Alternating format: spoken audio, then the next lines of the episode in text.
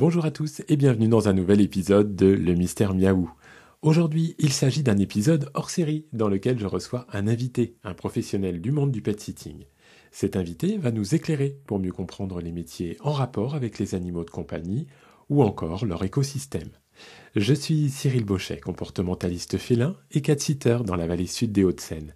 Et j'ai donc le plaisir de vous offrir cette conversation avec Brunilde Ract-Madoux, qui est éthologue et consultante en comportement du chat. Bonjour Brunilde. Bonjour Cyril. Alors pour commencer Brunilde, est-ce que tu pourrais nous expliquer, expliquer à nos auditeurs en quoi consiste ton métier d'éthologue spécialisé dans le comportement du chat? Alors, ça consiste à étudier le chat, euh, le chat captif ou le chat libre, euh, en fonction des questions qu'on peut avoir sur son comportement. Donc, on peut se poser la question de, euh, du bien-être des chats en refuge, par exemple. On peut se poser la question du déplacement des chats libres. On peut se poser la question de, du type d'interaction que les chats peuvent avoir entre eux ou avec l'humain. Euh, donc, moi, j'ai fait quelques études sur le comportement des chats, notamment en refuge, pour essayer d'améliorer leurs conditions de vie en refuge, donc euh, proposer des aménagements de l'environnement, voir comment est-ce qu'ils utilisent les aménagements et l'espace, et puis donner des conseils pour euh, optimiser leurs conditions de vie, pour améliorer leur bien-être. Quel a été ton parcours pour en arriver là? Et puis j'allais dire, bah, que fais-tu aujourd'hui? Qu'est-ce que tu proposes aux gens qui rentrent en contact avec toi? Alors, j'ai commencé par être assistante vétérinaire, puis j'ai décidé de me spécialiser en éthologie. Donc, l'éthologie, c'est une science, une discipline de la biologie qui correspond à l'étude du comportement des animaux dans leur milieu de vie. Donc, ça peut être le milieu captif comme le milieu, de... comme le milieu libre, le milieu sauvage.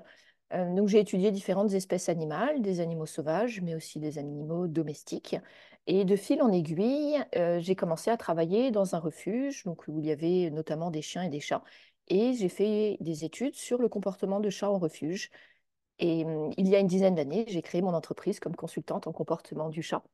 Et du coup, pour me spécialiser vraiment dans l'étude du comportement de cette espèce et proposer euh, diverses prestations autour du comportement du chat. Lorsque les humains font appel à toi, quels sont les, les comportements les plus courants que tu observes chez les chats? Et, et d'ailleurs, pourquoi souvent ces mêmes comportements sont-ils appelés des comportements gênants? Alors, les principaux motifs de consultation vont être les comportements agressifs des chats vis-à-vis d'autres chats ou vis-à-vis des humains. Ça va être aussi pour des éliminations en dehors du bac, donc pour des urines ou des selles en dehors du bac à litière. Donc ça, on va dire que c'est les deux motifs principaux pour lesquels je peux être contactée. Mais parfois, euh, je suis contactée aussi parce que le chat fait des griffades exacerbées, parce qu'il a des miaulements la journée ou la nuit qui peuvent être un peu intenses. Mais je suis aussi euh, contactée en prévention pour des conseils lorsqu'il y a un changement dans l'environnement du chat. Par exemple, l'arrivée d'un bébé, l'arrivée d'un humain, d'un adulte euh, dans la maison, avant un déménagement. Euh, donc, on a vraiment en fait deux catégories, on va dire les euh, entretiens pour des conseils préventifs et les entretiens lorsqu'il y a une problématique euh, qui s'est installée dans la cohabitation entre le chat et les humains. Donc, cette problématique, c'est vrai qu'on appelle souvent des compor- ça comme euh, étant des comportements gênants ou dits gênants pour l'humain. Euh, parce que lorsqu'on a un chat qui euh, fait pipi sur, euh, sur le canapé ou sur le lit, ben, c'est un comportement qui va nous déranger. Mais ce qui est important en fait, dans notre pratique de comportementaliste, c'est de voir en fait, pourquoi est-ce que le chat va faire ça. Il y a toujours plusieurs raisons, hein, il y a toujours une explication, et du coup d'essayer de faire un bilan de la situation pour pouvoir l'expliquer à l'humain.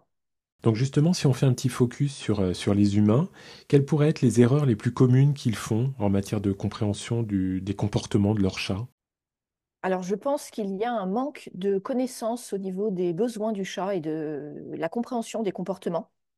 Euh, donc, je pense que les erreurs viennent de là. C'est que beaucoup de personnes ne connaissent pas bien les besoins du chat. Quand on parle de besoins, on parle des besoins physiologiques, les besoins vitaux, comme manger, boire, dormir, mais aussi les besoins comportementaux.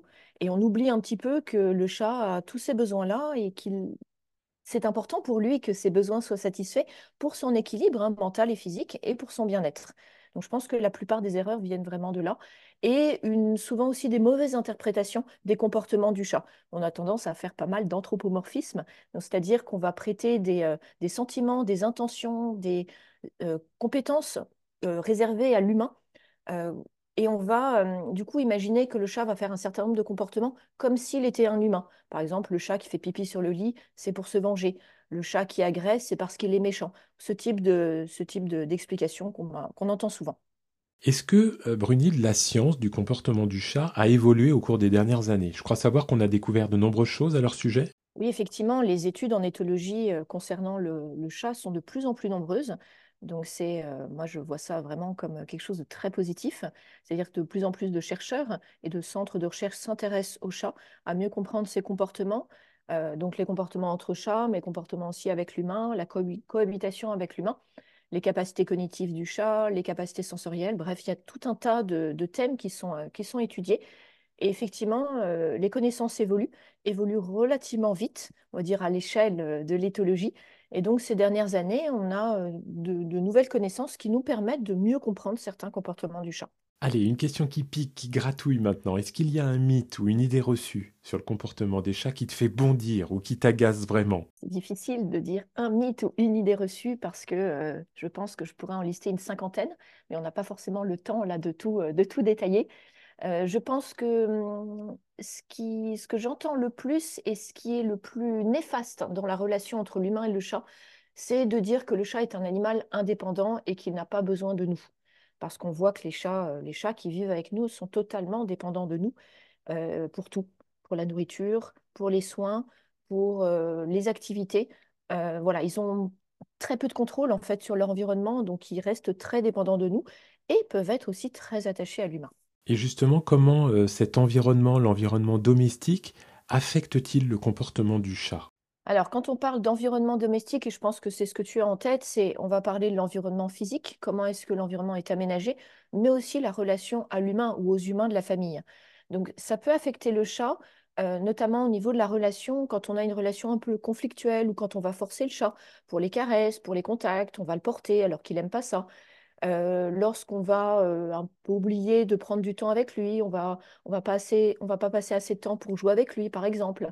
Lorsqu'on va le forcer pour être brossé, pour avoir euh, tout type de soins.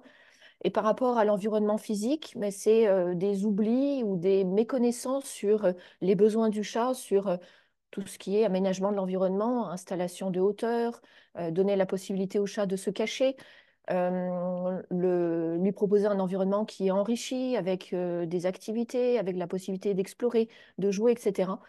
Euh, donc c'est vrai que quand on, on oublie un petit peu les besoins du chat, on va euh, pas forcément bien aménager son environnement, on va euh, le forcer dans, euh, dans les, dans les contacts, dans les caresses, et c'est vrai que ça, ça peut grandement affecter en fait la relation qu'on a avec le chat et puis affecter son comportement et son bien-être. Brunilde, tu as écrit euh, quelques ouvrages au sujet de nos amis les chats.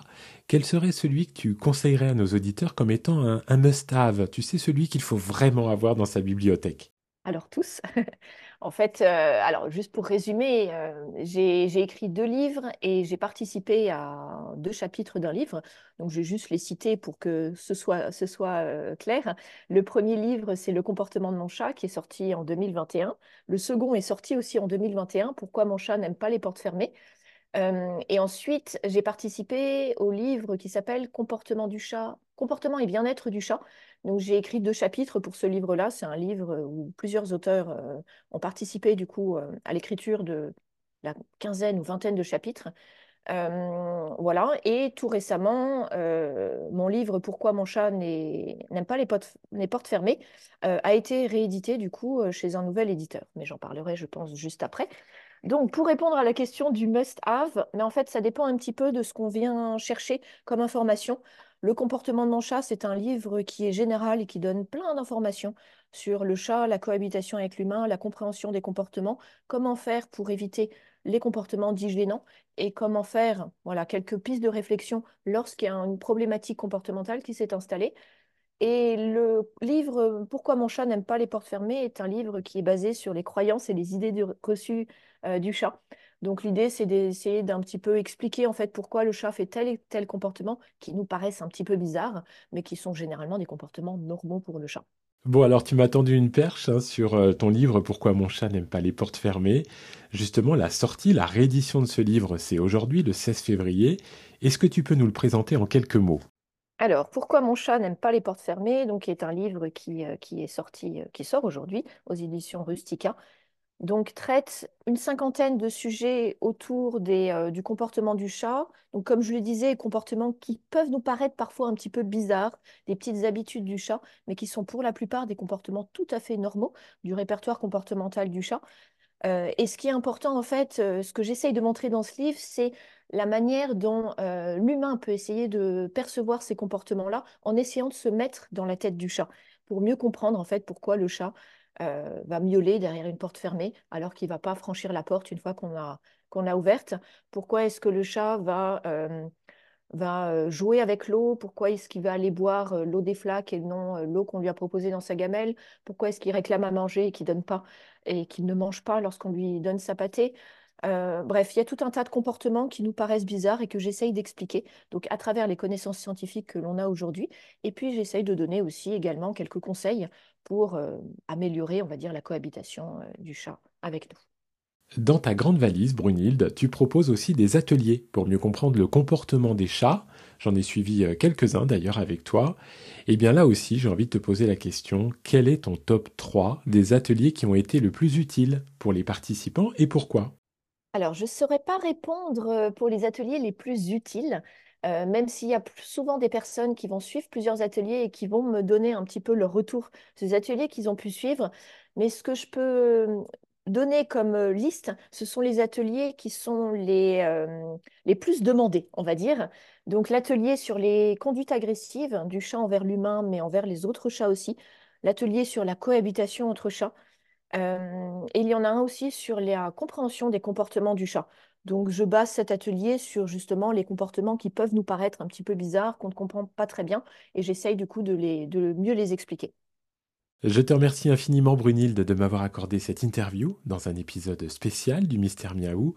C'était un plaisir de te recevoir. Merci beaucoup, Cyril. Je rappelle à nos auditeurs que tu es éthologue et consultante en comportement du chat et aussi autrice de plusieurs ouvrages au sujet de nos amis félins, dont le tout nouvel ouvrage, hein, tout frais de ce jour, « Pourquoi mon chat n'aime pas les portes fermées » aux éditions Rustica. Merci d'avoir écouté cet épisode. J'espère que cela vous a permis d'en savoir plus sur le monde des professionnels du pet-sitting.